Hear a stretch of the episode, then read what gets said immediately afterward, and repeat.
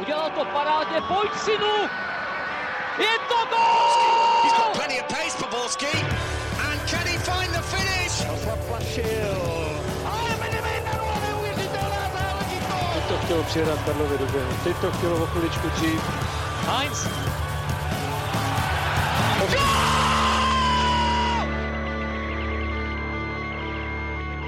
Dobrý den, nový Fotbal Focus podcast ČT Sport je tady. Jsem rád, že jste si nás pustili, ať už na YouTube nebo na Spotify i v dalších aplikacích. Tentokrát jsem taky moc rád, že pozvání přijal bývalý záložník Petr Nerad. Ahoj Petře. Ahoj Ondřej, hezký dopoledne. Myslím si, že máme co po včerejšku řešit. No, to teda jo. Je tady s námi taky mládežnický trenér a autor podcastu Golaso Tomáš Podvín. Ahoj Tome. Ahoj Ondro, díky za pozvání. No a vítám taky moc rád Jonáše Bartoše z deníku Sport. Ahoj Jony. Ahoj Ondro a zbytku a dobrý den všem. Dobrý den všem a od mikrofonu zdraví Ondřej Nováček. Za námi je hodně vypjaté derby pražských S. Už tady éterem stačily zaznít od včerejšího večera různá hodnocení jako válka nebo ostuda. Tak kluci, kdybyste měli jedním slovem nebo jednou větou komentovat váš dojem z toho, co jste měli možnost na trávníku v Edenu vidět. Tak co byste řekli, Péťo? Vlastně se dá souhlasit s tím, co, s tím, co ta široká veřejnost vlastně říká. Já bych možná ještě zmínil slovo, že to je prostě obrovská škoda. Je to největší zápas v zemi dvou největších rivalů a místo toho, aby jsme řešili, kolik hezkých akcí během zápasu bylo nebo kolik skvělých gólů bylo, tak vlastně tady budeme řešit převážně takový to, to temný, tu, tu temnou věc tohohle toho zápasu. A říkám, mě nasekuje slovo jako škoda, protože jsem se na to těšil, ale, ale dopadlo to, jak to dopadlo. Za mě asi slovo smutek vedle toho, co tady padlo, protože uh, oba týmy do toho derby šly ve velké formě, uh, v nějaký vítězné sérii, ve výborném rozpoložení. Víme z těch jiných zápasů, že oba opravdu hrát umí, mají tam výrazné individuality. Bylo se na co těšit. My, my ve Sportu jsme na ten zápas celý týden lákali právě přes nějaké pozitivní emoce, pozitivní příběhy a i na základě těch předchozích derby, kdy až na to poslední, který teda se Sparta zatáhla, tak to vypadalo vždycky jako velmi zajímavě i, i ze strany rozhodčího dobře řízený a podobně. A teď přijde takováhle bramboračka a asi by se měli všichni trošku chytit za nos, nejen samotní aktéři na hřišti, ale trenéři, funkcionáři, samozřejmě i, i někteří fanoušci, co tam předváděli. Strhlo se to do nějaký hrany, až jako nenávist, nenávist zbytečný, chápu rivalitu, ale jako je to, je to fotbal a má se samozřejmě bojovat na hřišti, ale bojovat se taky s nějakým respektem k soupeři a v duchu fair play a to asi víme všichni, že tam včera, včera v tom závěru vůbec nebylo. No, já bych ještě akorát dodal, kdybych to měl říct jednou větou, tak špatná reklama na fotbal. A vlastně i špatná reklama pro Českou ligu, protože samozřejmě derby pražských es je sledovaný, je sledovaný i v zahraničí, i třeba zahraničními skauty. Dlouhodobě se bavíme o tom, že chceme, aby se hráči ze Slávy, ze Sparty posouvali do těch nejlepších lig a kdybych já byl zahraniční scout a včera jsem ten zápas sledoval, tak, tak mě tam teda určitě jako nikdo nezaujal. Jo. Takže, takže i z tohohle pohledu samozřejmě druhá věc je potom, že ti hráči víme, že na to mají. Tak je, je škoda, že se ten zápas vlastně strhne něco takového. Neříkám, že tam nemají být emoce, že tam nemají být souboje, že hráči mají k sobě přistupovat v rukavičkách, to samozřejmě ne, jako jo, i třeba ty ostřejší fauly, to k tomu taky patří, ale asi se všichni fakt shodneme, že to, co se to strhlo včera, prostě bylo tak moc přehnaný, že to zastínilo všechno ostatní a zastínilo to jakýkoliv fotbalový umění a to je, to je opravdu hrozná škoda. jedenáct žlutých karet, dvě červené. Tome, zajímá mě, proč je téměř vždycky, nebo možná vlastně vždycky derby víc minové pole než fotbal. A přišlo vám, kluci, že tentokrát to bylo opravdu ještě víc vyhrocenější než obvykle? No minimálně to byla teda, když budeme používat to slovo válka, i když já ho ve spojení s fotbalem nemám moc rád, ale ale tak za mě to bylo mnohem víc než v těch v té minulé sezóně, kdy, kdy se naopak zdálo, že opravdu se týmy už dokázaly víc soustředit na, na fotbal, tak tentokrát to nepřišlo. Já bych zmínil, co mě na tom fakt přišlo jako hrozně, hrozně jako otravný a, a fakt, fakt jsem z toho byl jako otrávený. Byly takový ty od první minuty ty řvaní na rozhodčího, po každém zákroku, dokonce i když pískne pro můj tým, tak stejně ještě něco se mi nelíbí, že to písknu pozdě, nebo že mu nedal kartu, jo, neustálý řvaní na pomezního rozhodčího, že měl něco vidět, nebo tohle, neustálý samozřejmě potyčky a tak podobně, že jako ještě bych chápal nějakou tu přemotivovanost, opravdu nechcete v tom derby být fyzicky ten, ten horší tým, nechcete se nechat zastrašit, takže tam opravdu jako jsou ty souboje a někdy i třeba trošku za hranou přeženete to, jo, a to, to bych ještě chápal.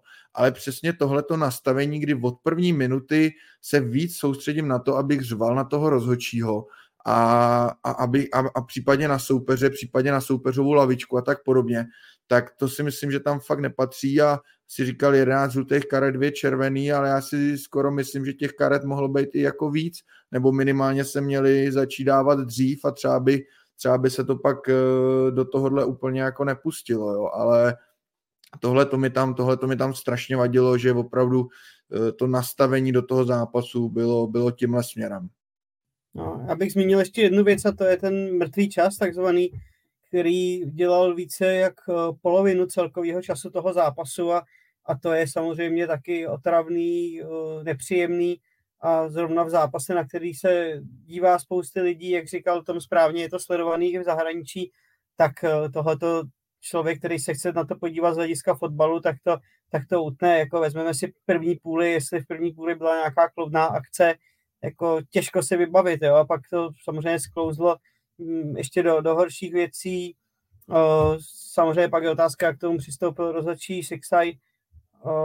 Já to asi ještě budem probírat, ale jako fandil bych tomu, že to zkoušel jako s hráčema po, dobrý, po dobrým, aby, aby tomu nechal volný průběh, ale uh, začal postupem reagovat pomalu a těch karet opravdu mělo být ještě, ještě nebo mohlo být mnohem, mnohem víc a kdyby ten jeho, jeho přístup byl přísnější od začátku, tak třeba si to ty hráči uvědomili a, a, a sklidnili se a hrál se zase fotbal stejně jako v těch předchozích derby, který měli spíše vzestupnou tendenci, co se týče herní kvality a teď je to zase o, o x levelu níž a místa, aby jsme se posouvali fotbalově na západ, tak tímhletím jsme se otočili spíš zase směrem, směrem k východu nebo k nějakému Balkánu a tady asi nikdo úplně vidět nechce.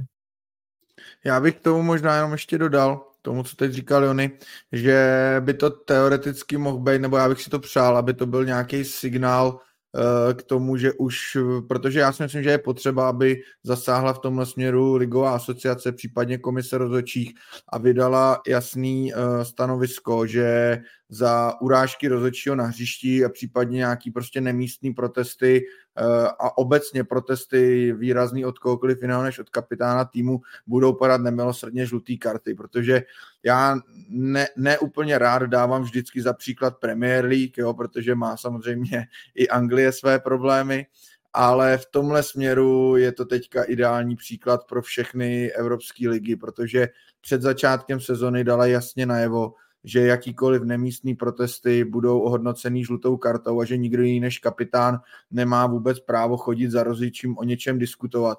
Trvalo to tak tři, čtyři, pět kol, Peťa to řekne líp, ten tu Premier League sleduje ještě podrobněji, ale ty hráči, ano, dostali prostě v prvních kolech víc žlutých, než bylo obvyklý, tak si na to zvykli a dneska tam rozhodčí pískne a důležité je říct, že to nejsou výrazně lepší rozhodčí. V Anglii dělají rozhodčí chyby, Varim tam taky dělá kraviny, jo, ale, ale prostě rozhodčí něco pískne, hráči to respektují a hraje se dál, protože se to za pár kol naučili. Tohle není něco, co by nešlo, jako jo, ale musí se, musí se ten rozhodčí, si ten respekt musí tímhle způsobem získat. Já vlastně jako nemám čím moc navázat na kluky, já bych se jenom opakoval, jako to jako souhlasím s tím, co, co vlastně kluci říkali, vlastně, jako co se týče rozhodčích i, i, i samotné hry, takže jako nemám, já si můžeme klidně jít dál, jako fakt jasně. Nemám čím jako No, každopádně, když jste zmínili metr uh, sudího Szikszay, určitě mu asi musíme přičíst k dobru to, že, že uh, přišel pak do, do televizního studia uh, ty, ty své uh, karty nějakým způsobem vyargumentovat nebo obhájit. Na druhou stranu, uh, a opakuje se to tady i, i hodně v komentářích, uh, jak to, že nedostali druhou žlutou, Uh, Ogbu, uh, Zafeiris, Kuchta a tak dále, tak uh, jak byste to ohodnotili? Ještě, ještě mě víc zajímá ten, ten výkon uh, pana Szikszay. Uh, proč se to podle vás rozplyzlo do takové, takové bramboračky? Za mě nebyl rozhodčí Szikszay hlavním viníkem toho, co se včera v derby dělo. Na druhou stranu tím, že opravdu ten metr na začátku pustil a hráči se mu urvali z řetězu, tak samozřejmě podíl na tom, na tom nějaký má a, a opravdu tam pak, jo, souhlasím s tím, že tam mohly být červené, červené karty, Presiádo mohl, měl mít druhou žlutou, Ogbu to samý, tam pak by se našlo i spousty dalších hráčů, plus při tom konci tam by možná ani jeden tým nedohrál potom, plus by půlka laviček musela taky zmizet z toho hřiště nebo, nebo ze střídaček a jít někam možná mimo stadion se, se sklidnit a dát si, dát si ledovou sprchu, protože to, to bylo šílený a uh, už to naznačil tom, že by měla hodně rychle zareagovat Ligová fotbalová asociace, případně disciplinární komise, která bude uh, ty věci řešit. Uh, myslím si, že oba dva kapitáni se nezachovali jako kapitáni a Láďa Krejčí i, i Honza Bořil by měli dostat tři a víc zápasů klidně, aby se tohleto opravdu neopakovalo a každý si to potom v těch dalších zápasech rozmyslí. Už teď o víkendu bude další vypjatý souboj, na Spartu přijede Plzeň, takže už k tomuhle tomu zápasu měl být jasný signál, že rozhodčí příště něco takového tolerovat nebudou a, a, a ti hráči se podle toho musí chovat a nejenom hráči, ale všichni aktéři zápasu a, a trošku, trošku se sklidnit a, a chovat se jako lidi a ne skoro jako zvířata v některých případech. Já si teda úplně jako nemyslím, že by to uh, rozhodčí pouštěl za začátku. Mně to přišlo, že do toho jako vstupoval hned od první minuty jakýmakoliv faulama. Uh, i, I takový jako lehčí zákroky byly hned písknutý, aby se mu to právě nerozjelo. Ale udělal obrovskou chybu v tom, že ne, nerozdával hned ty žluté karty, který měl, že můžeme se bavit, jestli uh, faul Preciáda byl na červenou kartu nebo nebyl, jo, můžeme se bavit o druhých žlutých kartách, ale myslím si, že mu ujel hrozně, hrozně ten zápas v tom začátku, kdy jako se to snažilo jako rozkou, nebo rozkouskovalo to a nechával si prostě jako strašně jako nadávat neustále kvůli těm potyčkám nebo prostě neustále kvůli nějakým dohadování se. Jo, prostě i v jednu chvíli za ním lítal uh, pořád Láďa Krejčí, další chvíli za ním lítal for, uh, Bořil, jo, uh, Sadílek neustále, měl k němu několik propovídek a takhle prostě kdokoliv byl na hřišti, tak uh, prostě neustále se snažil vyhledávat uh, hlavního rozhodčího, aby mu aspoň od plic něco řekl. A tam si myslím, že byl zásadní problém v tom, že se to nakonec rozjelo do tohohle toho. A prostě kdyby, kdyby, kdyby, kdyby ty karty dával rovnou, tak uh, možná by se dohrávalo osm na osm, ale, ale všechny ty vyloučení, všechny ty vyloučení by vlastně byly oprávněný, když bychom se samozřejmě bavili o tom, že by tyhle ty zákroky uh, a tyhle ty věci byly, byly i během toho zápasu. Ale, ale jestli, jestli, myslím si, že viníci toho, jak to dopadlo, vlastně jsou všichni, protože myslím si, že jako všichni prohráli v tomhle tom. Nik, nikdo z tohle nevyšel jako vítěz a je, je to obrovská škoda, no, ale i když jsem vlastně jako hodně, hodně názorů bylo před zápasem s Dama za opět nevyužít zahraničního rozhodčího, já jsem jako striktně proti, protože si myslím, že, že ta cesta není úplně správná po těch minulých letech, jo, zmiňoval jsem, že jediný, kdo za poslední roky, když nepočítám prostě x let zpátky, tak jediný sudí, který tady předvedl jako top výkon, tak byl Marčinák.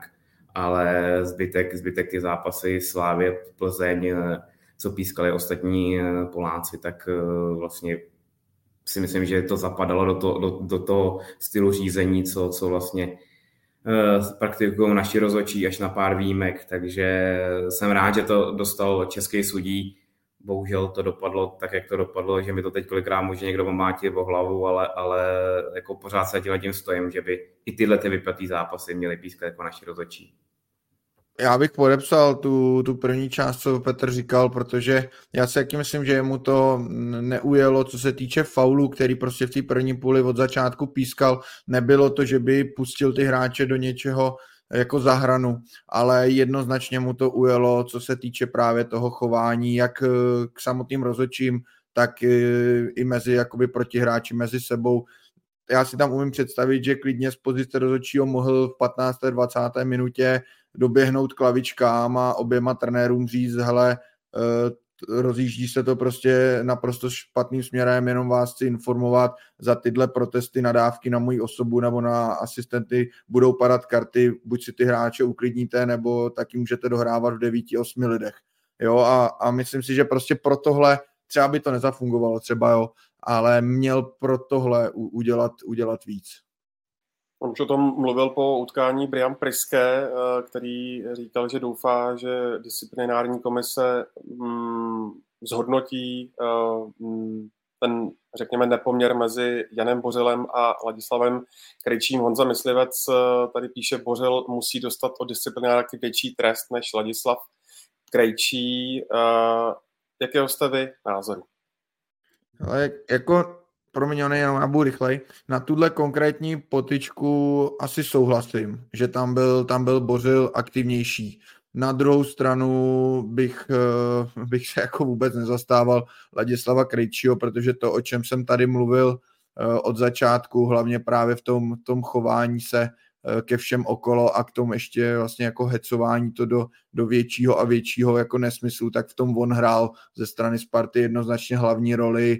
Bylo to fakt po každém zákroku, jednak to mě trošku, musím říct, zklamalo v tom prvním poločase, hlavně vlastně jakýkoliv kontakt na něj, tak ještě, ještě vlastně se rozčiloval, že ho někdo sfauloval, pak sám do toho jde, samozřejmě tak, jak umí, jakoby na hraně toho důrazu a hodně to tam provokoval, hecoval, tak podobně. Myslím si, že v tomhle si opravdu ani jeden tým nemá co vyčítat. To samý platí o Bořilovi s Krejčím. Takže asi za tu konkrétní potyčku by mě nijak neurazilo, kdyby Bořil dostal třeba o jeden zápas trest vyšší, ale z celkového pohledu toho zápasu bylo hlavně zasloužený, že šli prostě oba ven a oba oslabili ty svý týmy do dalších důležitých zápasů a to by mělo být asi jako největší poučení. No.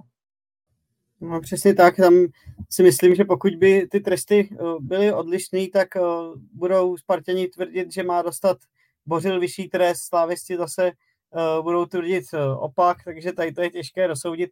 Uh, od toho je komise, aby si to ještě pořádně pustila, rozklíčovala a pak uh, ty tresty uh, řádně odůvodnila. Myslím, že opravdu pro oba je za mě minimum tři zápasy klidně, aby si to uvědomili, protože uh, oba se tam chovali rozhodně ne jako kapitáni dvou nejlepších českých týmů, kteří mají ten, ten klub nějakým způsobem reprezentovat a já být i ve vedení jednoho z těch klubů, tak těm hráčům sám interně udělím nějaký tresty za tohleto. Jednak oslabí svůj tým herně do dalších zápasů. Spartu čeká Plzeň, bude hrát bez, bez, bez svého kapitána, klíčového hráče.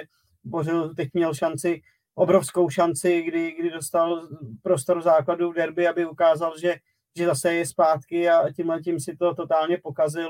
Jindřich Trpišovský o tom mluvil po zápase, že že ho zklamal, takže si myslím, že Bořil i po uplynutí trestu to bude mít potom hodně složitý a, a uškodili si tím oba, uškodili si sami sobě, celý, celému klubu a, a opravdu ty tresty musí být vysoký a jestli bude jeden mít o zápas navíc nebo, nebo budou mít stejně, to už podle mě až takovou zásadní roli nehraje, ale uh, za mě by ty tresty měly být opravdu přísné, aby, aby to bylo jako jasný signál do těch dalších zápasů. Když se, Tome, pohybuješ mezi mládeží, tak tenhle dotaz od diváka s nicknamem Ralíček bude mířit asi na tebe hlavně. Cituji, co říkáte na kultivaci fotbalového prostředí, o kterém pořád mluví Tvrdík a pak přelejvá olej do ohně úplně zbytečně. To asi souvisí s těmi, s těmi tweety o, o spartanských artefaktech. Dodávám já. A malé děti mají trika s nápisem, cituji, Sparta kurva, je to je ta kultivace? Těžký, no, jako samozřejmě nelíbí se mi, nelíbí se mi na malých dětech e, trička e, s takovýhlema nápisama. No, na dru- já bych se stejně jakoby furt víc držel, držel toho hřiště, jo, kde si myslím, že, že to, je to, to je to nejdůležitější, tam to ty, i ty děti, ty mládežníci prostě vidějí, cejtějí nejvíc a, a to, to mě, proto mě to taky hrozně mrzelo. Na druhou stranu zase, aby, aby to nevyznělo, myslím si, že můžeme právem chválit Českou ligu za poslední dobu, fa- fakt jde jako nahoru, zatraktivňuje se, je to vidět i na těch návštěvách. Já musím říct, že to i třeba právě pozoruju, že tři, čtyři roky zpátky, když jsem se na tréninku dětí zeptal, jakoby jak kdo sleduje Slávy, Spartu, tak ano, nějaký ruce nahoře tam byly, ale přišlo mi docela líto, že, že to je určitě o hodně míň než za nás a, a teďka jsme prostě v pátek na tréninku, po tréninku jsme řešili derby a, a prakticky se to, do toho zapojili všichni, jo, že se na to fakt těšili, uh, řešili to, takže v tomhle směru se, se lize jako daří zbudit, zbudit ten větší zájem. O to samozřejmě, o to samozřejmě větší škoda je, že pak ten největší zápas dopadne takhle. Na druhou stranu samozřejmě za týden bude hrát Sparta z Plzní, třeba to bude vypadat úplně jinak, bude to super fotbal a na jedno takovéhle derby se, se zapomene. Zase nedělal bych z toho samozřejmě nějakou úplně jako pohromu, ale jak už jsme se tady shodli, je to škoda, ty věci okolo. Asi, asi na to teďka v tuhle chvíli nemám úplně nějaký jasnej, jasnej silnej názor.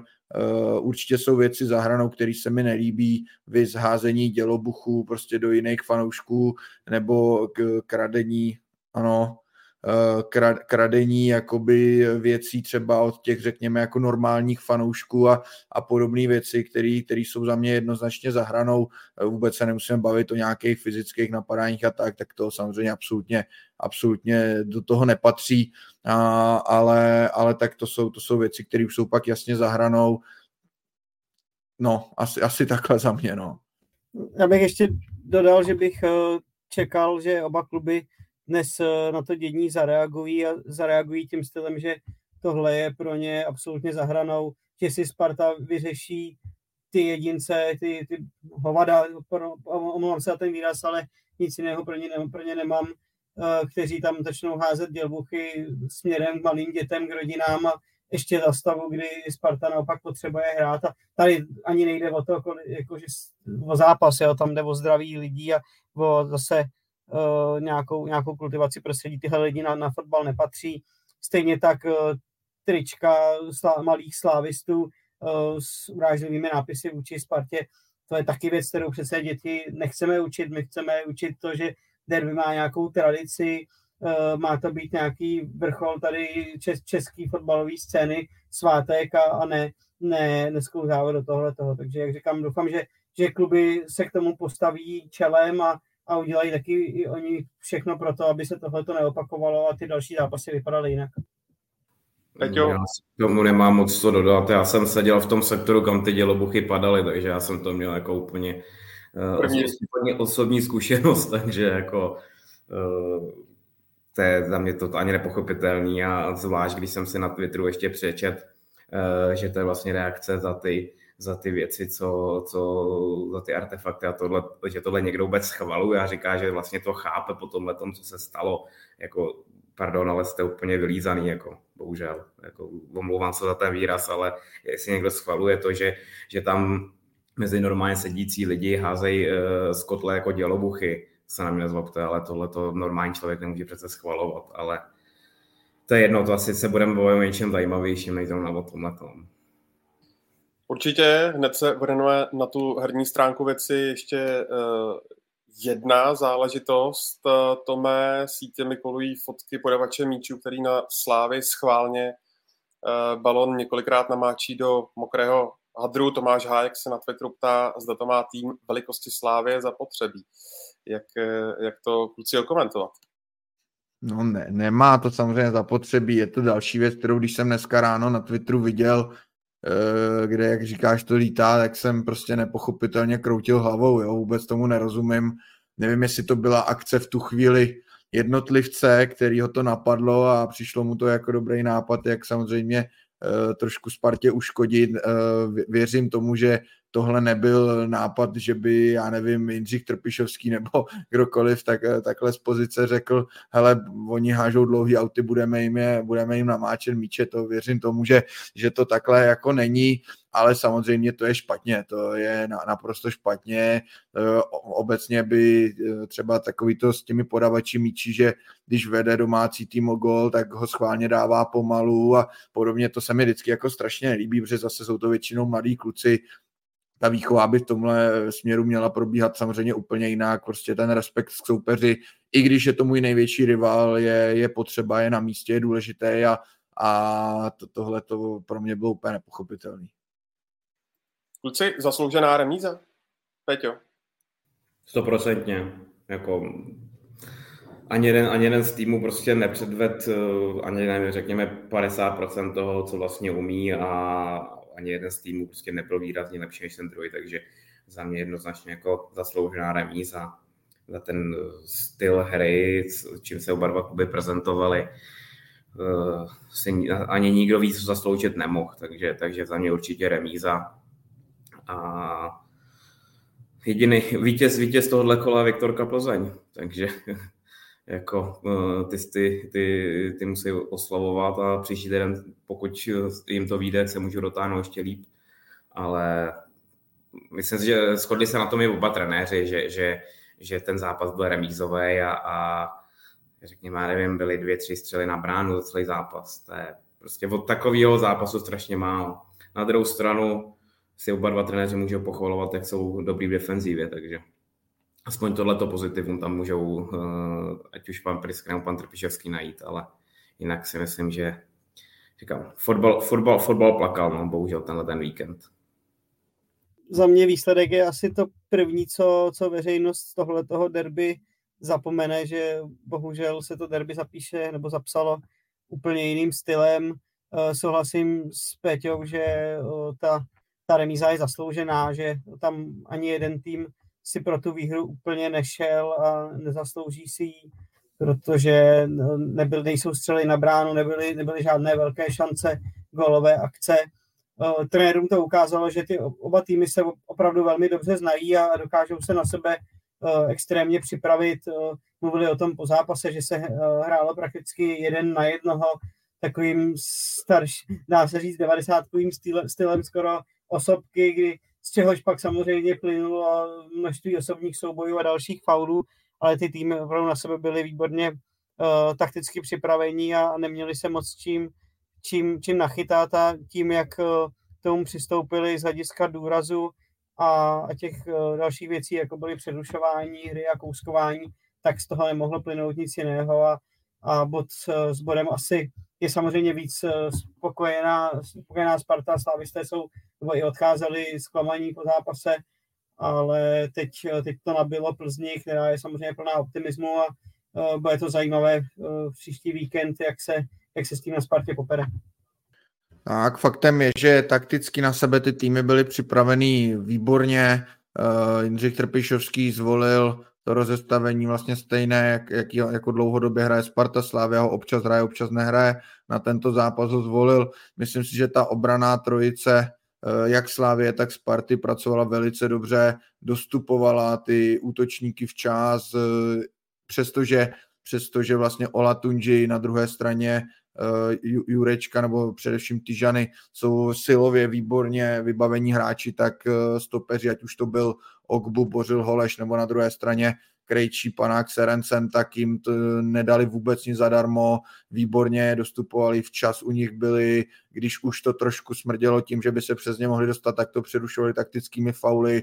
To samé vlastně ten střed zálohy pracoval dobře směrem dozadu, ale jak už tady bylo řečeno, tak vlastně ani z jednoho týmu tam nebyl nikdo, kdo by to dokázal překonat směrem dopředu. Takže defenzivně velmi dobré výkony, možná s výjimkou Presiáda na pravé straně obrany, který dobře začal, ale potom se z něj stala asi taková největší slabina Sparty. Myslím si, že to Slavia moc dobře vycítila, hned, hned se toho snažila využít, což nakonec i tedy klaplo tou penaltou.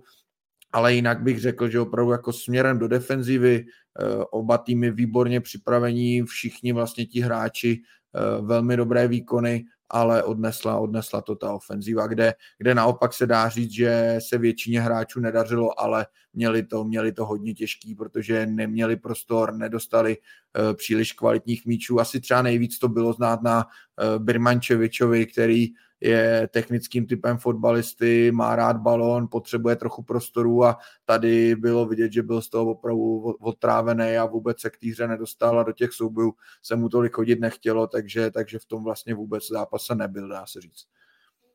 Jony, vnímáš to tak, že momentálně jsou jak Slávě, tak Sparta na tom kvalitativně úplně stejně, anebo bys tam viděl přece jenom nějaké rozdíly? No, tak oba týmy sice, jak o tom mluvil, tam použili teď stejné rozestavení, Sparta, Sparta v něm hraje pravidelně, Slavia ne úplně pravidelně, ale v, pojetí, v herním pojetí obou týmů jsou, jsou rozdíly.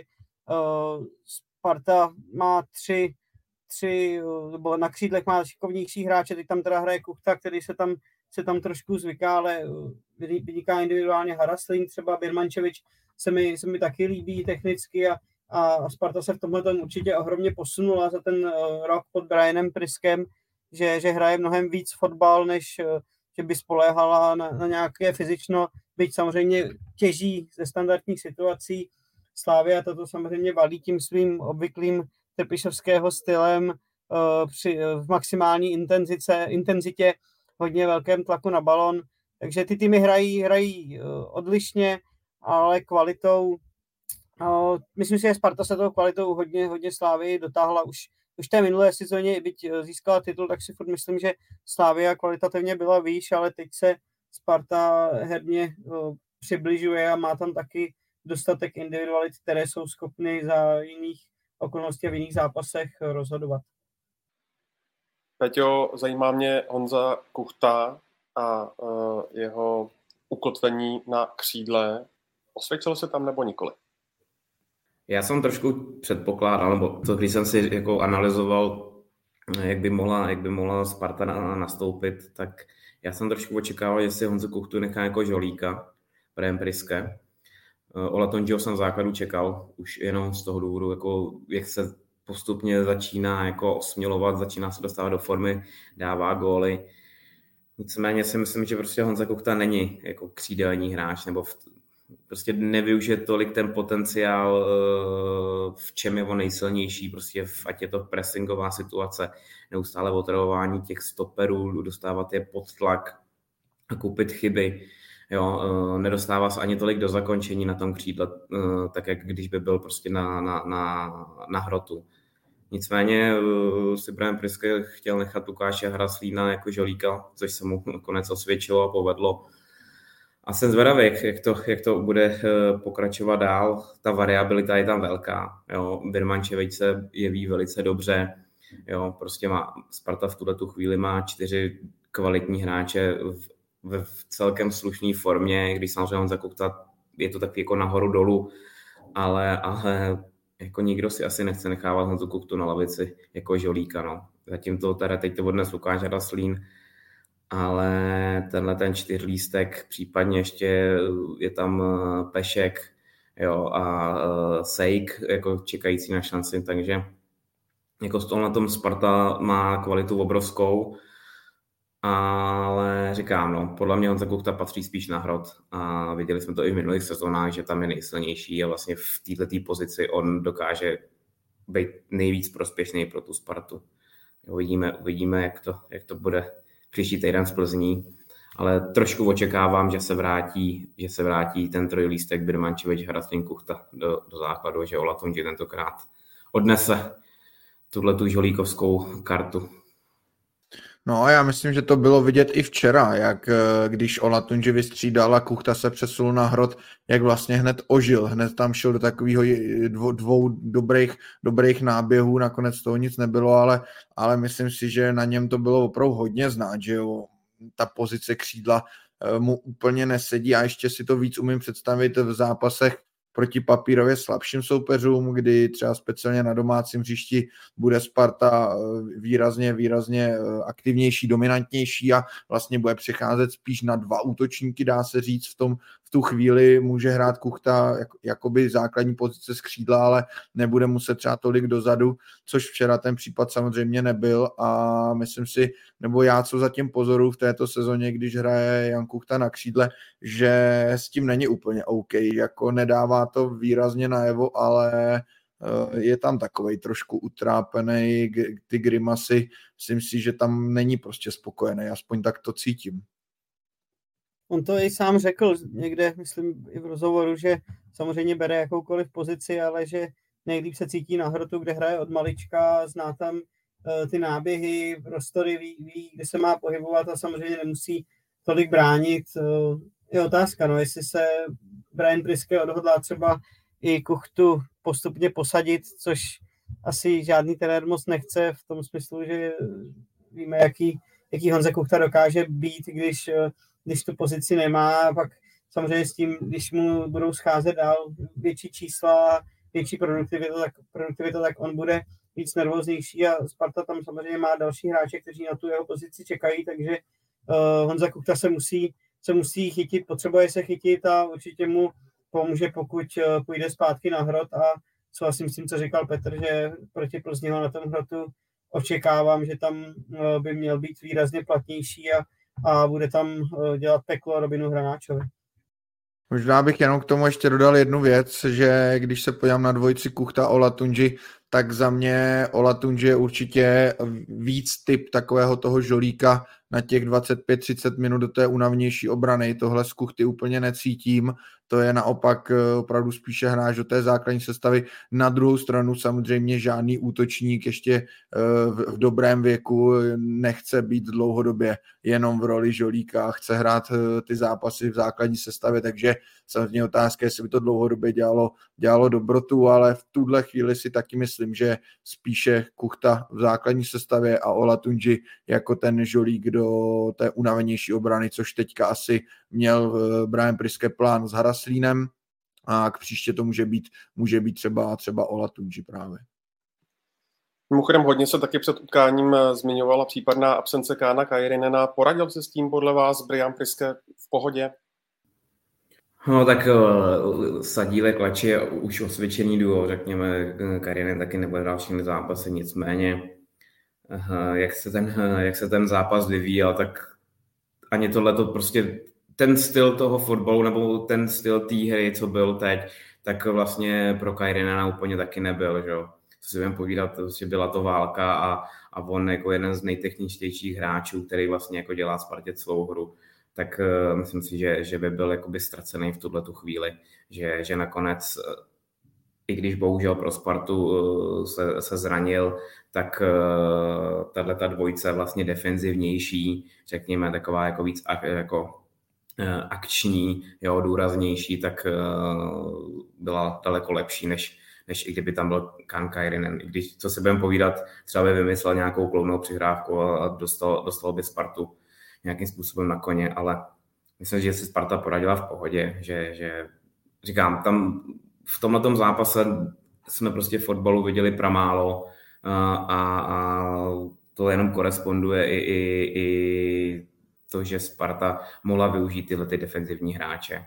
A nikde není napsaný, že by, že by vlastně uh, tohle Brian Priske předpokládal i před zraněním Kana Kairinena a že by, že by třeba byl taky nachystánej něco jako uh, Lukáš Haraslín, právě, že by tam dodal ke konci zápasu tu fotbalovost nebo tu myšlenku. Že jo? Takže já si myslím, že s tímhle tím, s tímhle tím by úplně problém pro, pro Spartu nebyl.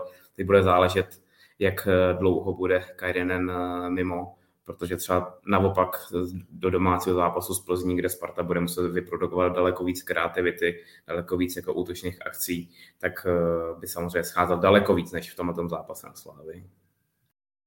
No, musím jenom říct, vlastně už jsem tu myšlenku měl, že by mě docela zajímalo, jak by ten zápas vypadal, jak by do toho ty týmy vlastně šly, kdyby byl Kan Kairinen k dispozici a na druhé straně Petr Ševčík k dispozici. Protože pak by mě zajímalo, jestli by trenér Trpišovský stejně zvolil toto rozestavení, nebo jestli by šel naopak tím čtyři pět jedna, aby měl výhodu v, té, v tom středu zálohy a jestli by pak třeba to nenutilo ty týmy do toho více hrát, protože je pravda, že oběma týmům vypadly takové ty mozky, ty techničtější hráči, i když samozřejmě ve Slávii to může vzít na sebe nebo bere na sebe často Christo Zafeiris, ale, ale přece jenom Petr Ševčík je také velice kvalitním středopolařem a, a takovým tvůrcem hry a to samé je na, na straně Spartikán Kairinen, takže možná i tohle třeba přispělo k tomu, jak, jak k tomu nakonec ty týmy přistoupily, že to bylo víc o tom důrazu, než o tom fotbalu. Před sezónou se kluci hodně řešilo, jak, jaké bude mít Matěj Kovář zastoupení ve spartanské bráně. Přišel Peter Vindahl, co kluci říkáte na tu jeho sebejistotu a to, co si třeba i v tom utkání dovolí, Jone? Tak ta, ta sebejistota z ní hodně, hodně příští. Zatím velkou chybu neudělal, takže pro Spartu uh, dobrá, dobrá volba, dobrá jednička. Tady si myslím, že, že letenští vůbec problém mít nebudou.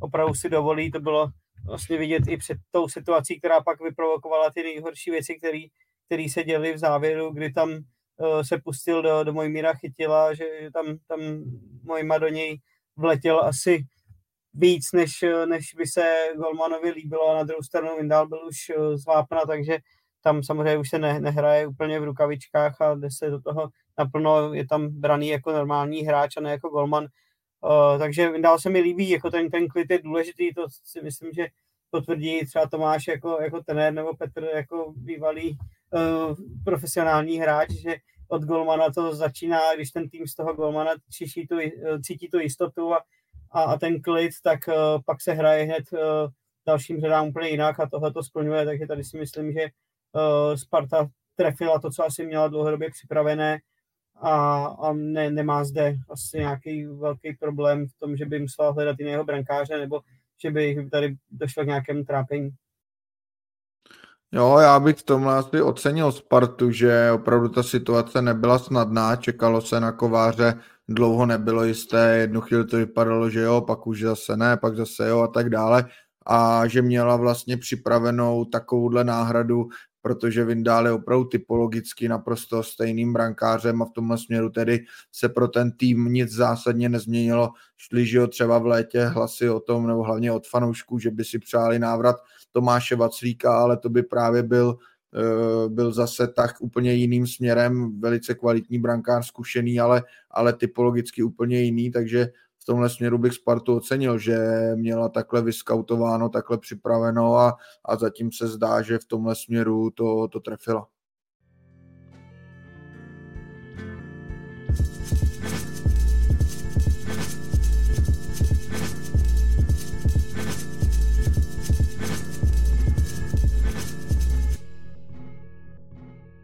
Zatímco Slavia jede v příštím kole do Teplic, tak Spartu čeká doma další nepříjemný soupeř, jak už jsme říkali, v podobě rozjeté Plzně a to ještě je tam ve středu vlastně na programu třetí kolo domácího poháru, kdy Sparta míří do Líšně. To utkání můžete sledovat živě na ČT Sport, takže určitě bude muset Brian Priske nějak točit se sestavou.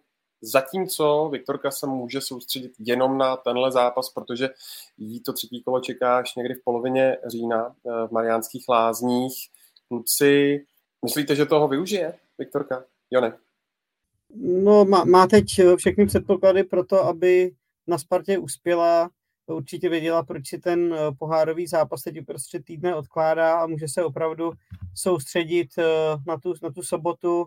Myslím si, že to může hrát poměrně zásadní roli. Samozřejmě Sparta sestavu v týdnu protočí, ale je tam cestování uh, na, na Moravu, že jo, víme, jak, jak funguje D jedna, takže to není nic, nic jednoduchého i pro ty hráče, kteří třeba uh, hrát nebudou, ale budou tam muset jít na lávku. Jsem taky zvědavý vůbec, koho, koho Brian Priske tam vezme i, i na tu lavičku a zase Líšeň nemůžou úplně podcenit, pokud jich poháru dál. Takže tady Tady si myslím, že od Plzně je to dobrý tah, že, že ty síly ušetří, už se jí to vyplatilo předtím, když si nechala odložit zápas v Boleslavi, který taky byl v tom jejich programu úplně na hraně extrémní, pokud by do toho šli. Takže Tady pro, pro Plzeň jsou ty karty rozdány teď ideálně. Samozřejmě zase na, na, na Letné to bude, bude složité a tě, těžké a do, do, do, do teďka v Plzeň v lize měla spíš ty slabší soupeře, tak teď se ukáže, jak, jak zvládne opravdu, opravdu tu jednu z nejtěžších možných zkoušek a, a na ten zápas se těším a myslím si, že by se mohl hrát mnohem víc fotbal, než co bylo teď v derby, protože Plzeň je teď úplně v jiném nastavení a v jiném módu, než byla pod Michalem Bílkem a i, i trenér Koubek to říkal včera po zápase, když jsem se na to ptal, jak, jak přistoupí k zápasu na Spartě, tak on říkal, že rozhodně se nebudou nikde schovávat a že samozřejmě ten taktický plán může být ještě upravený oproti tomu, co hrají třeba doma proti těm slabším soupeřům, jako, nebo, nebo co hráli ve Zlíně, ale ten základ bude stejný, že budou chtít se pokoušet hrát aktivně a, a mají tam teď víc fotbalistů než bořičů. Ti, ti uh, Moskerové a podobně spíš jsou na lavičce, jestli tam někdo z nich zbyl, takže, takže to, bude, to bude zajímavé a jako myslím si, že Plzeň má velkou šanci Spartu potrápit.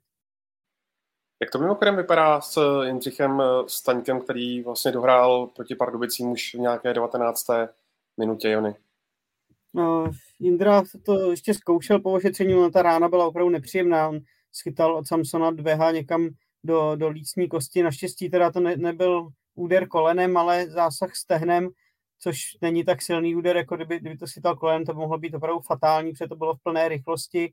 Uh, Jindra po ošetření to ještě zkoušel, ale pak, pak si řekl o vystřídání spíš, uh, co zní z klubu, jak to bylo z preventivních důvodů.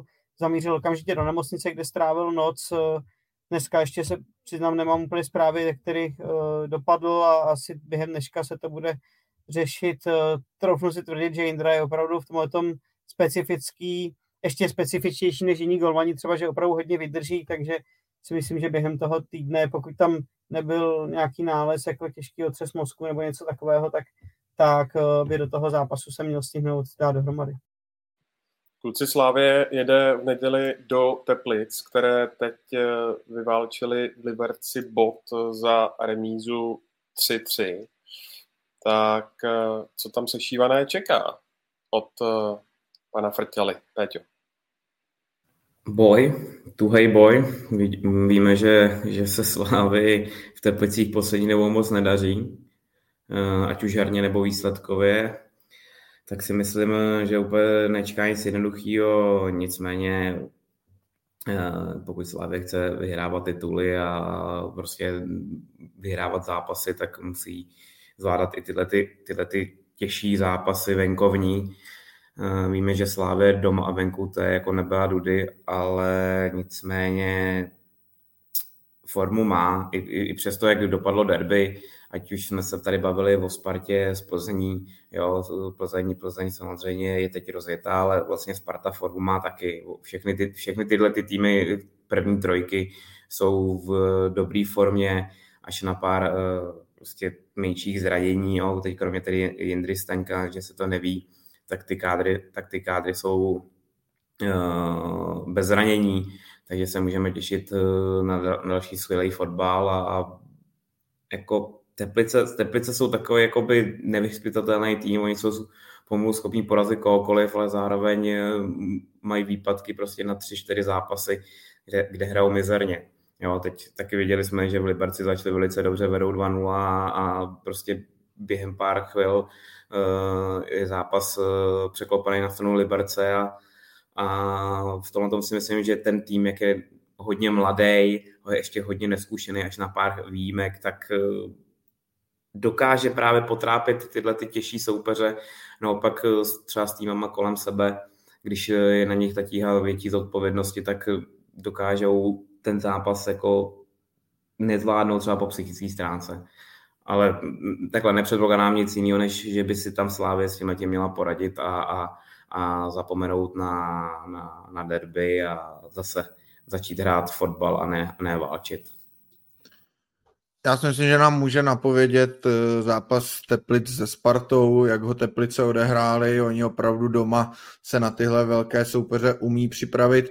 Ale viděl bych tady jeden faktor, který hovoří proti Teplicím, a to je právě středeční Mall Cup, kdy Teplice jedou do Vyškova, což je tým ze špičky eh, druhé ligy zatímco Slavia má Kroměříž, což je také druholigový tým, ale přece jenom slabší, ale hlavně Slavie má samozřejmě nesrovnatelně širší kádr než Teplice. Počítám, že tu sestavu hodně protočí a, a naopak Teplice, pokud budou chtít postoupit do dalšího kola, tak si přílišné šetření úplně dovolit nemůžou. A vzhledem k tomu, že očekávám zápas, kde Slavia bude, teď myslím tedy zápas Teplic ze Slaví, kde Slavia by měla být tím dominantnějším týmem, který mnohem více drží balon, tak to pro hráče Teplic může být fyzicky opravdu hodně, hodně náročný týden a, a je otázka, jestli pak třeba v druhé půli dokážou ještě Slávy vzdorovat, protože co jsme zatím viděli, tak se chtějí prezentovat vysokým nepříjemným pressingem, agresivním, i proti Spartě to tak hráli. Tam jim pak samozřejmě pomohlo vyloučení Ladislava Krejčího, ale byli opravdu důstojným soupeřem, hodně, hodně nepříjemným a je otázka, jestli třeba na tohle budou mít sílu po celý zápas proti Slavii. Tak když jsme u toho Molkapu, tak já jenom připomenu, jak už jsem říkal, Líšeň Sparta ve středu od čtyř na ČT Sport a kromě toho taky od šesti večer ještě na ČT Sport Plus a webu čtsport tečka cz utkání Jihlavy s Hradcem Králové. Všechny ty eh, pohárové zápasy pak v pátek eh, v podvečer zrekapituluje speciální Dohráno na ČT Sport.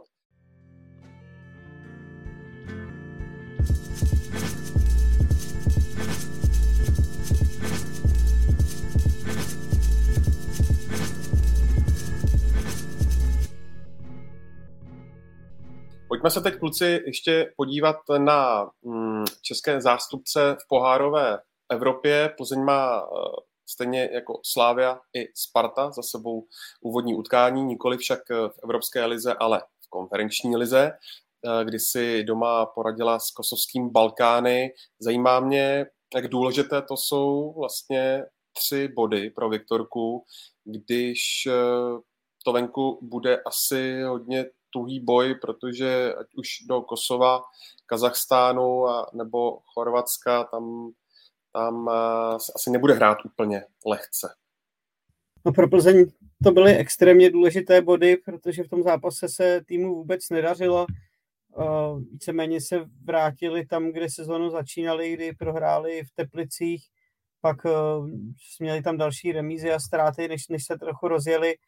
Plzeň má delší dobu problémy hrát do plné obrany a uh, Ballkani správně pochopilo, že, že uh, musí hrát z, z pevného bloku a hráli to poměrně organizovaně, velmi dobře s tím, že na, nahoře mají trojici šikovných uh, rychlých útočníků, kteří zvládají rychlé protiútoky, takže to byl složitý zápas, který Plzeň zvládla takovou pak skoro šťastnou trefou Lukáše Kalvacha, který to, který to rozhodl a ten se dostává teď do, do reprezentační formy a opravdu tohleto je pro ně hodně zásadní, protože uh, pokud chtějí postoupit, tak musí zvládat ty zápasy doma a oni samozřejmě postoupit z téhle skupiny chtějí, protože vědí, že je to v jejich silách, byť tyhle soupeři z východu jsou vždycky zákeřní a opravdu venku to, to budou samozřejmě zápasy obrovsky složité. Peťo, Lukáš Kalvach se netrefí, jak je rok dlouhý a, a pak gól v předkole a do toho, do toho gól proti Balkány a teďka vlastně ještě do, do sítě Pardubic, tak jak hodnotíš tu jeho fazonu momentální? Nejsem spokojený, protože ho mají kluci ve fantazii a tohleto kolo prostě se mi tolik nepovedlo. Ne, nicméně Lukáš Kalvach prostě x sezon v řadě ukazuje, že patří k lídrům plzeňského týmu a, a je to hlavní stavební kámen zálohy, je to srdce mužstva.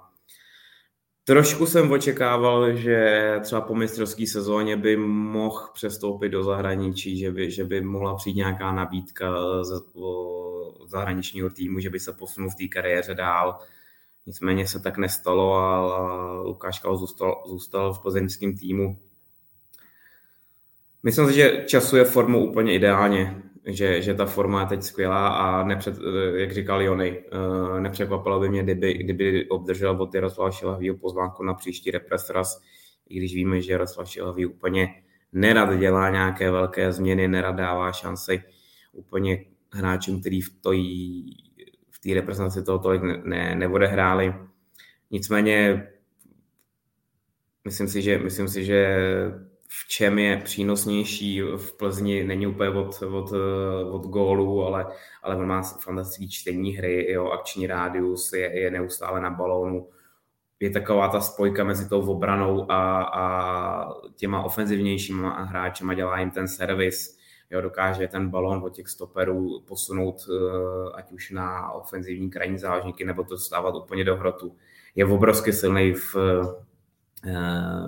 v technice a v kopací, v kopací technice. Standardky zahrává výborně, Plzeň z toho strašně moc těží, jo, ať už je to Hejda, ať, ať je to Dvech, jo, nebo prostě Tomáš Chorý. Takže jakoby, myslím si, že Lukáš Kalvach tu sezónu začal výborně a, a jestli bude pokračovat v této formě, tak uh, si myslím, že ještě ta nabídka za zahraničí může přijít, že ještě není natolik starý, aby, aby ještě nějaký ten posun v té kariéře mohl nastat. Uh, že se na to zvědavej, ale doufám, že už nebude dávat tolik gólů. No, tak já jsem to psal i na Twitter, že uh, bilance jedna plus tři je jasný vzkaz pro Jaroslava Šilhavého, že by si Lukáše měl všimnout, protože jeho, jeho klid na balonu, jak zmínil Petr, čtení hry, standardky, on teď kope opravdu úplně všechny rohy zleva, zprava, zprava uh, jakoukoliv standardku a uh, Plzeň z toho, z toho uh, enormně těží. Uh, jeho kritici říkají, že na, na nějaký špičkovější klub mu schází rychlost, ale na druhou stranu on, když kolem sebe bude mít ty správné hráče, tak uh, dokáže být rychlý právě v té distribuci balonu a, a pomůže, si, pomůže si tím čtením a, a tou výjimečnou technikou a fotbalovostí a tímhletím on může pomoct uh, i ještě kvalitnějšímu týmu, než je Plzeň. A i jak Lukáše znám, že to je uh, velmi skromný, inteligentní a uh, pracovitý kluk, tak by si to zahraničí ještě zasloužilo. On k tomu byl několikrát velmi blízko.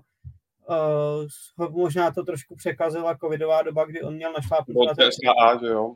No, no, no. A tam pak se zavřely samozřejmě přestupy do, do Ruska, kde taky byly zajímavé nabídky.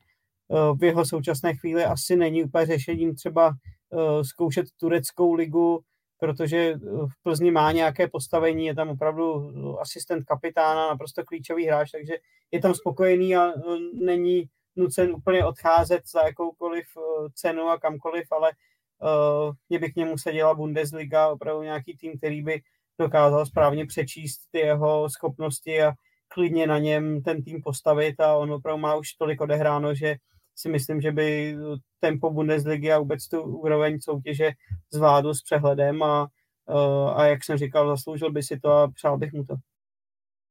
Tři body si z Ženevy odvezla Slávie, které se povedlo utkání proti Servette. Překvapilo tě, Tome, jak se s tím v pohodě se šívaní poradili a jak se ti líbil výkon nového rumunského obránce Andrease Dimitreska? Tak překvapila mě samozřejmě ta základní sestava, to bych lhal, kdybych řekl, že ne, nějaké šetření se očekávat dalo, ale, ale těch změn tam bylo hodně, myslím, že to jenom dokazuje, jak široký opravdu kádr Slavia má a přesně kvůli těmto týdnům o takto, takto nabitý má. Co se týče obránce Dumitreska, tak jo, mně se to líbilo na, na premiéru, to byl určitě velmi, velmi kvalitní výkon, hlavně směrem dozadu, byl poctivý, působil, působil na mě dobře, vlastně i působil docela takovým jako sehraným dojmem s tím týmem, že, že to, to tam nebylo nic, co by vyloženě vykolejilo. Na druhou stranu, jak si říkal, že to Slavia v pohodě zvládla, tak to bych zase úplně neřekl, on to nebyl lehký zápas a Slavia v něm byla tedy mimořádně efektivní, protože vlastně ze dvou střel na branku dvakrát skorovala. Ano, těch, těch příležitostí, šancí měla více než domácí, zase bych hodně ocenil tu defenzivu Slavie, která zase podala velice kvalitní výkon a, a pustila, pustila Ženevu opravdu do minima, minima šancí, ale, ale zároveň v ofenzivě to úplně nebyl nějaký koncert, nicméně zvládla to, za mě vyhrála, vyhrála zaslouženě a vzhledem k tomu, kolik těch změn v sestavě měla, tak určitě hodně pozitivní výsledek. No a když se ještě obloukem, kluci, vrátíme ke Spartě, i ta vybojovala tři body v Evropské lize a sice proti Arisu Limassol. Dva góly dal a dva góly zavinil Ladislav Krejčí, který byl následně ohodnocen jako nejlepší hráč kola Evropské ligy. Zaslouženě, Petře? Tak dal z pozice stopera dva góly, no, tak asi jo, jako nevím, nenapadá mě nikdo, kdo by byl takhle efektivní z, ze všech týmů, co, co hráli Evropskou ligu ve čtvrtek. To je takový klasický Ladislav Krejčí mi přijde. Jo, v tomhle tom je on ohromně silný, že on je ohromně sebevědomý a vlastně i, i, i tu chybu, kterou udělal, nebo ty chyby, které dělal, tak prostě on dokáže velice rychle zareagovat a víme, že on ve standardkách útočných je nesmírně silný, jako výběr místa a takový ten hlad po těch gólech, to je jako neuvěřitelný a v tomhle má Sparta obrovskou kvalitu, když se k tomu ještě připočte, že ho Vitík, Panák, jo, Serencen, jo, bych mohl jmenovat plus sestavy, jo, Olatunji. Jo, viděli jsme, jestli na to pak trenér uh, Limasolu stěžoval, že hrál proti basketbalistům. Nicméně, když takový, uh, takový hráče v týmu máš, tak by byla ohromná škoda toho nevyužít. Zvlášť, když máš ještě hráče typu Kairinena, který prostě standardky kope výborně a, a dokáže přesně najít tu hlavu toho, toho obránce, a který si umí najít ten ten prostor. Tak jako asi jo, tak zase, zase, jsme, zase se o nás píše ve světě chvilku v pozitivním duchu, tak, tak víc takových výkonů a víc takových ocenění určitě. No a já jenom připomenu, že ten druhý zápas v rámci Evropské ligy Sparty v Sevě proti místnímu Realu Betis odvysílá za necelých čtrnáct dní ČT Sport živě.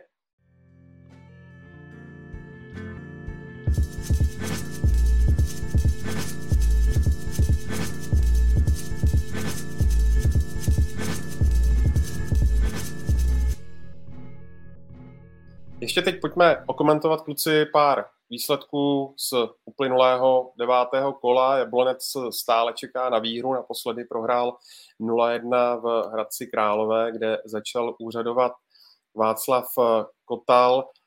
Jirka Marval má dotaz: v lize ve stínu derby zůstal návrat kouče Kotala do Hradce. Co tomu říkáte? Musí to vzít. Klidně. Ať práce Václava Kotala prostě je skvělá. Furt bych, jako, furt bych čekal, že se Hradec posune trošku jiným směrem, že by se našlo mladšího, progresivnějšího trenéra, řekněme takovýho, jako, že by, no, že by dala prostě, že by Hradec dal šanci prostě třeba nějakému novému jménu.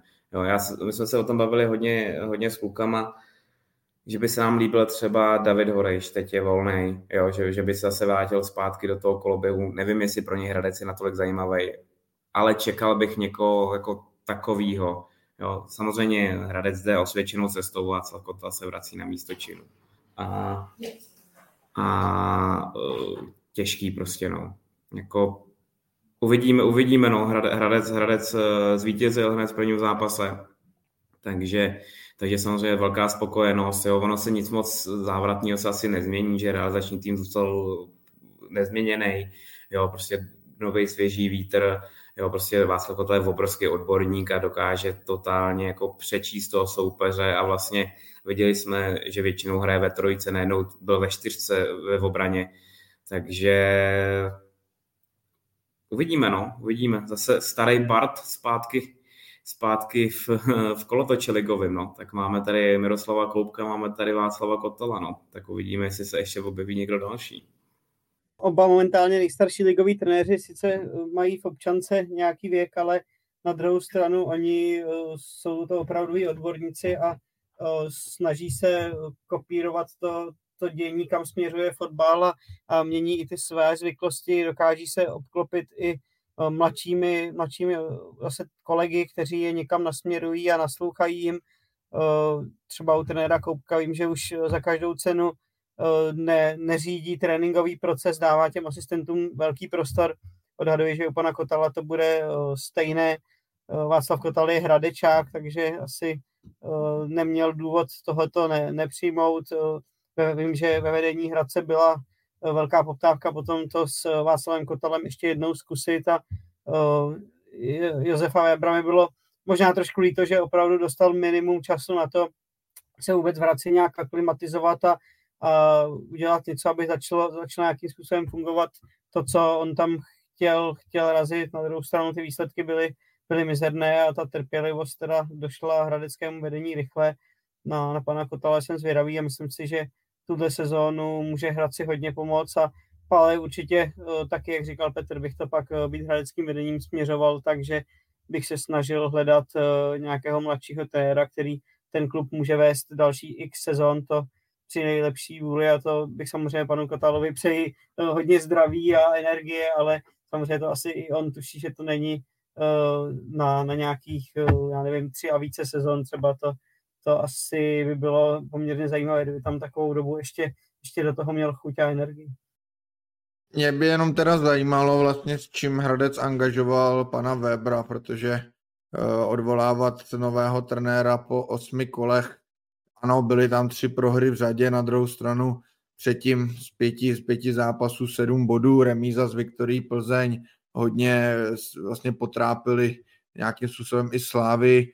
Neříkám, že to, že to byly nějaký super výkony, ale, ale přijde mi to jako taková hodně, hodně rychlá panika, a tak možná, možná si tam nějak nesedli, může to, může to tak občas být, ale říkám, čistě koncepčně by mě vlastně zajímalo, s čím vedení Hradce Josefa Vébra angažovalo, co měli třeba za domluvu, jaké jsou postupné cíle, dlouhodobé cíle, nebo jestli to byly krátkodobý cíle, že musíš hrát od začátku sezony o top šest, to nevím, ale, ale přijde mi to takový trošku zvláštní, no, po osmi kolech vlastně udělat ještě takovouhle velice, velice razantní, razantní změnu.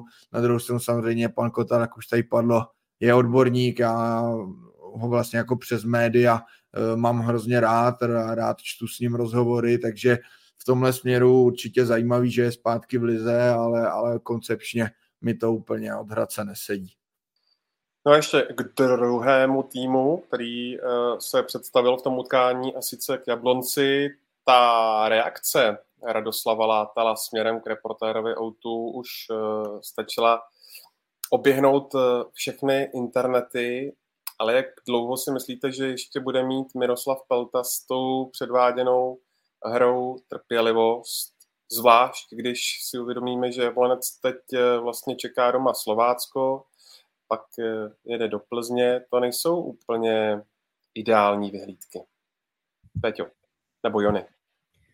No, obávám se, že moc dlouhou trpělivost už to být nemusí a může to být velmi rychlý proces, že ta nespokojenost pana Pelty roste a je otázka, jak dlouho ještě trenér Látal tam vydrží. Možná ta změna proběhne opravdu už v nejbližších dnech. Uvidíme, nebo jestli se počká na další reprezentační pauzu, ale když přesně jak si četl ty soupeře, tak tam Jablonec nečeká nic jednoduchého a nějaká naděje na zlepšení asi ne, ne, nevypadá úplně, že by to tak mohlo jít. A Jablonec je samozřejmě zvyklý na jiný, jiné příčky.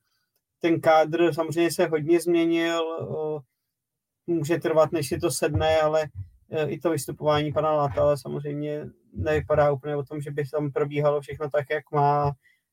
Tímhletím si vůbec nepomohl, že, že bude arrogantní při rozhovoru do televize.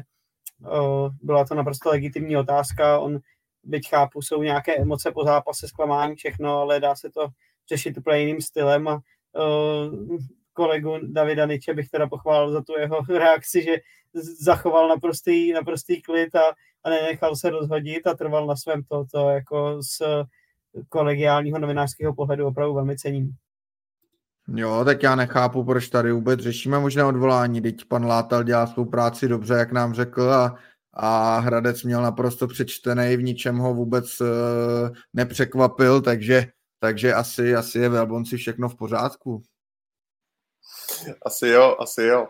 No, dlouhodobě se nedaří ani Zlínu, který teď prohrál jedna pět v Ostravě a předtím dostal dokonce sedmigólový příděl od Viktorky.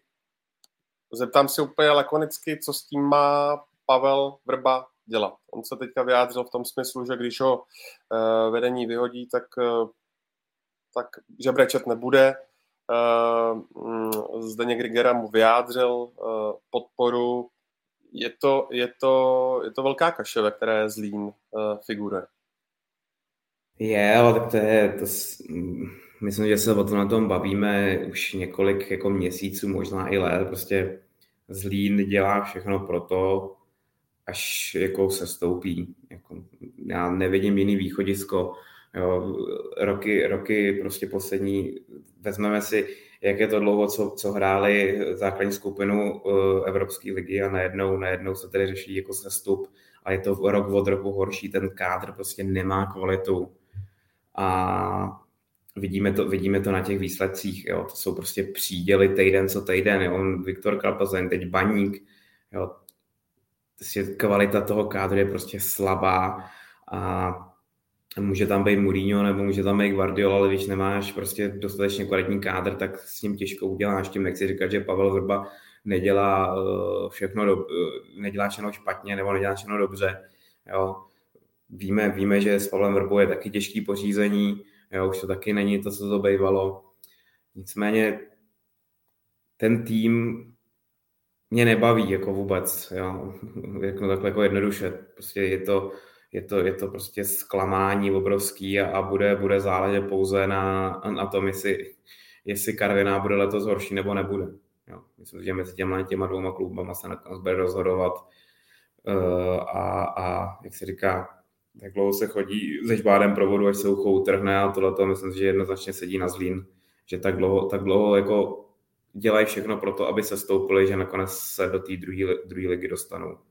Ale říkám, bude záležet, jak, jak v tomhle tom promluví ještě Karviná a zda Zlín prostě přes zimu neudělá něco světového, ale pochybuju o tom. A vlastně jako Pavlovi Vrbovi nezávidím tu práci tam, protože říkám, není to klub, který, který by měl být sledovaný, kvůli kterému si prostě zapneš fotbal. Prostě, jako říkám, myslím, že se na to hodí přesně, že, že, že, že úplně nikoho nebaví. No. Asi tak. Tam není problém v Pavlu Vrbovi, tam jsou věci úplně jiné. Doplním to, co říkal Petr. Já jsem před sezónou dělal velký rozhovor s Martinem Filem a Václavem Procházkou a ti, když mi řekli, že ve třetilegových Domažlicích mají lepší tréninkové podmínky než v první lize ve Zlíně, tak to asi o lecčem vypovídá a tady od toho se musí začít a samozřejmě pak to, v tom se odvíjí i stav kádru. Jako řekněme si, kdo dneska z hráčů chce do Zlína. Jako já vůbec nic nemám proti tomu městu, proti klubu, ale uh, jako, jaké hráče tam, na co je tam chcete nalákat, uh, jakou koncepci tam chcete budovat. Ano, jsou tam poměrně mladí, zajímaví mladí talenti, ale ty, ty jako, tam asi nebudou mít dlouhou budoucnost a uh, Zlín směřuje uh, každý týden víc a víc do druhé ligy a nevím upřímně, jak by se ten klub mohl v současném nastavení a složení probrat, aby, aby to mohl být zase zajímavý tým, který stojí za to sledovat v lize a teď uh, úplně ne, že by snad do ligy patřil. No. Já ještě přidám dotaz Václava Zetka, ten se už v týdnu na Twitteru ptal na psychiku mladých talentů ve Zlíně, cituji, pokud to vydrží, budou psychicky odolní a připravení na velký přestup a nebo je to semele a má tím na mysli uh, Tkáče a Slončíka. Jak to vidíte, kluci? Tak tohle je strašně individuální věc, to vychází primárně z charakteru toho hráče, takže nejde zobecňovat. Na druhou stranu asi, asi jeden debakl, jedna prohra za druhou, žádnému mladému hráči nějak výrazně, výrazně nepomůže. Samozřejmě může pak třeba fungovat to, že když přejde do nového prostředí, tak, tak naopak rozkvete, ale, ale určitě to není příjemné a, a myslím si, že já moc nerozumím tomu vlastně tomu vztahu Zlínu a, a Pavla Vrby, protože když do Zlína přicházel, tak jsem to chápal s tím, že se Zlín potřebuje zachránit, že to hodně staví na zkušených hráčích, se kterými Pavel Vrba umí, umí pracovat. Ta záchrana se nakonec tedy vydařila, ale vlastně ta nová sezona, jak už říkali kluci, tak se to vůbec nikam neposunulo a, a myslím si, že zrovna Pavel Vrba, ač tady souhlasím s tím, že bych to nedával za vinu primárně jemu, tak zrovna pro mladé hráče není úplně jako terno a ještě ve chvíli, kdy, kdy se týmu nedaří, takže za mě pro ty mladé hráče těžká pozice, těžko se teďka nějakým způsobem ukážou, aby, aby si řekli o, o ten přestup do nějakých lepších týmů a, a takže, takže musí, musí samozřejmě takhle, z jejich pohledu musí se pokusit z toho vytěžit, musí být odolní, musí, musí pod tím tlakem hrát, hrát nadále naplno a nesložit se z toho, ale říkám, to už opravdu víc vychází od charakteru toho, toho samotného hráče, ale myslím, že se shodneme, že dlouhodobě prohrávat prostě nechce nikdo, nedělá tu dobrou atmosféru v týmu a přenáší se to logicky na to, na to hřiště a do těch výkonů. A když se pohybujeme v těch spodních patrech ligové tabulky, tak to zakončíme v Karviné. Tam minulé pondělí odvolali kouče Hejduška, aniž by vlastně měli plnohodnotnou náhradu. Nepřipadalo vám to jako trochu zbrklé řešení? Já celkově nejsem úplně zastánce toho odvolávat hlavního trenéra, aby to převzal asistent, protože ono se zásadně skoro nic nezmění. A co jsem měl možnost mluvit i s nějakýma klukama z Karviný nebo od klubu, tak úplně jako nebyli hráči nadšení, že, že došlo k tomu odvolání. Oni, oni samozřejmě si uvědomovali, že ta situace není dobrá. Vyhráli vlastně pouze v prvním kole nad Zlínem, od té doby udělali pouze jeden bod. Jo, na druhou stranu prostě hráli uh, během dvou víkendů na Spartě a, a na Slávy, což se prostě asi nečeká nic toho. Pak uh, samozřejmě se počkalo na, na, na zápas s Teplicema, jo, ale zase jako je to, je to uh, dej trenérovi ultimátum, uh, porazíš Teplice, zůstaneš, neporazíš, jdeš. No tak jako, když s tím trenérem nejsem spokojený nebo s tím relačním týmem, tak ho prostě odvolám rovnou a, a najdu si trenéra ještě před repre pauzou, že jo. Nevím, mě tohleto, říkám, jako nejsem vůbec zastánce toho, když, když chci prostě odvolat trenéra, tak odvolám, jako řekněme, jeho nejbližší spolupracovníky, případně si můžu nechat ten realizační tým, ale přivízt prostě nějakou novou krev, někoho prostě zvenčí novýho. Nevím, jo, jako říkám, karvinský tým je hrozně zajímavý na zahraniční jména. Jo, co mám, co mám zprávy, tak na některých z nich se jako jezdí koukat i skauti Slávie, a, ale je to takový hodně individuální, nicméně říkám, Karviná musí spolíhat na to, že Zlín bude, Zlín bude ještě horší a předpokládám, že tyhle ty dva týmy si to jako rozdají o to, o, o to poslední sestupové místo, ale nepředpokládám, že by se teď v Karvině něco za, za, zázračně se to změnilo, pokud nedojde nějaký obměně uh, trenerského postu. Můžeš, Péťo, aspoň naznačit, o koho, o koho se jedná? Koho sonduje? Papalele a Kiniemi. Počkej, já se to musím vytout, abych jsem to řekl dobře. Uh, na, na Mouzise. Na Mouzise, aha. OK.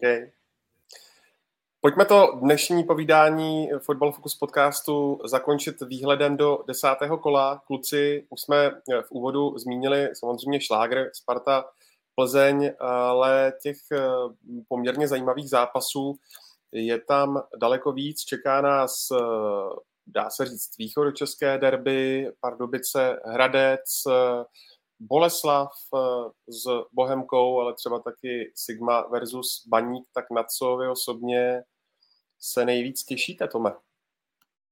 Tak samozřejmě kromě, kromě toho zápasu Sparty z Plzní, na který jsem zvědavý, bohužel mi koliduje s Realem Madrid v Žironě, ale tak holt použiju nahrávání, tak já se, jsem zvědavý hodně právě na ten zápas Sigmy Olomouc s Baníkem, protože Sigma má slušnou formu, i když to teď na Bohemce nakonec nezvládla výsledkově, ale, ale herně mi přijde, mi přijde zajímavá v této sezóně a Baník se teď, se teď výsledkově velmi zvedl. Líbí se mi útočník Tanko, který, který opravdu si, si na ten tým zvyká, zatímco v těch prvních kolech to byl spíše mistr offsideu, tak teď už, teď už si to umí pohlídat a, a těží z toho, dává góly, je strašně rychlý. Takže na, na tenhle zápas jsem zvědavý, protože i vlastně pro Baník půjde o velký test toho, jestli, jestli toto zlepšení je, je, je jako skutečné, protože přece jenom porazil zatím Zlín, do v domácím prostředí Boleslav, Budějovice. Nejsou to lehké zápasy, ty výkony nevždycky byly, sto procent remizoval na Bohemce, to zlepšení tam je znatelné a myslím, že teď přijde ten velký test na půdě Olomouc, takže na tenhle zápas se, se hodně těším. Já nevím, jestli řeknu správně, bude správné slovo těšit se, ale určitě bude zajímavý zápas Zlína s Budějovicemi, protože to bude velmi, velmi, velmi zásadní, samozřejmě pro Zlín extrémně, ale i Budějovice se zase musí chytit, protože po té šílené sérii na začátku, kdy tam to opravdu lítalo všemi směry a dostávali hrozně moc gólů, tak pak přišla výhra s Bohemkou, to Petr určitě rád slyší, a tam se trošku chytli, ale zase zabředli do, do těch do té výsledkové mizérie, takže taky pojedou do Zlínu určitě s cílem nějaké body urvat a uh, pokud to na Zlín nezvládne, tak jsem zvědavý na pozápasový rozhovor Pavla Vrby a jestli to taky nebude jeho poslední pozápasový rozhovor, protože byť mu klub vyjadřuje důvěru, tak uh, i on z té jeho řeči těla, i z těch výroků, co byly teď po kole, tak je vidět, že trošku, trošku ztrácí víru a i možná elána chuť tam, tam něco dělat, takže to, to bude opravdu, tomhle tom to bude určitě zajímavý zápas. Já se vždycky těším na zápas Bohemky, takže možná se pojedu podívat do Boleslavy v neděli, protože my máme utkání v sobotu s Voznicí, takže bych mohl vyrazit směr Boleslav. A s Voznicí hrajete kde? Hráme doma s Velimí. Hmm. Se nám moc nedaří, takže... Tam dělali žvíkačky ve Velimi, Pedro. Je to smluvní, my je přivítáme doma u nás, na, yeah. na našem svatostánku, který je z kopce, takže uvidíme. Tak kdybyste chtěli vidět Petra v akci, tak víte, jaký je program na sobotu. Kluci, já vám moc děkuju za účast a za vaše komentáře, to byli Petr Nerad, Jonáš Bartoš a Tomáš Podvín, díky moc. Já taky díky za pozvání a mějte se fajn. Taky díky, mějte se, ahoj, nashledanou. Ondro, bylo to opět krásné a děkuju za pozvání a mějte hezký pondělí všichni. Přesně tak, krásné pondělí a krásný týden. Martin Hlaváček nám tady píše díky za tento podcast. My taky moc děkujeme. No a vězte, že s dalším dílem jsme tady zase brzy. Všechny, jak tady jsme, tak kdyby něco, najdete nás třeba na Twitteru. Tomáše si můžete pustit v jeho novém podcastu věnovaném španělské La Lize. No a sledujte vysílání Č T Sport, jak už jsem říkal, přenosy z Mall Cupu, dohráno, a já se na vás těším příští týden. Ahoj.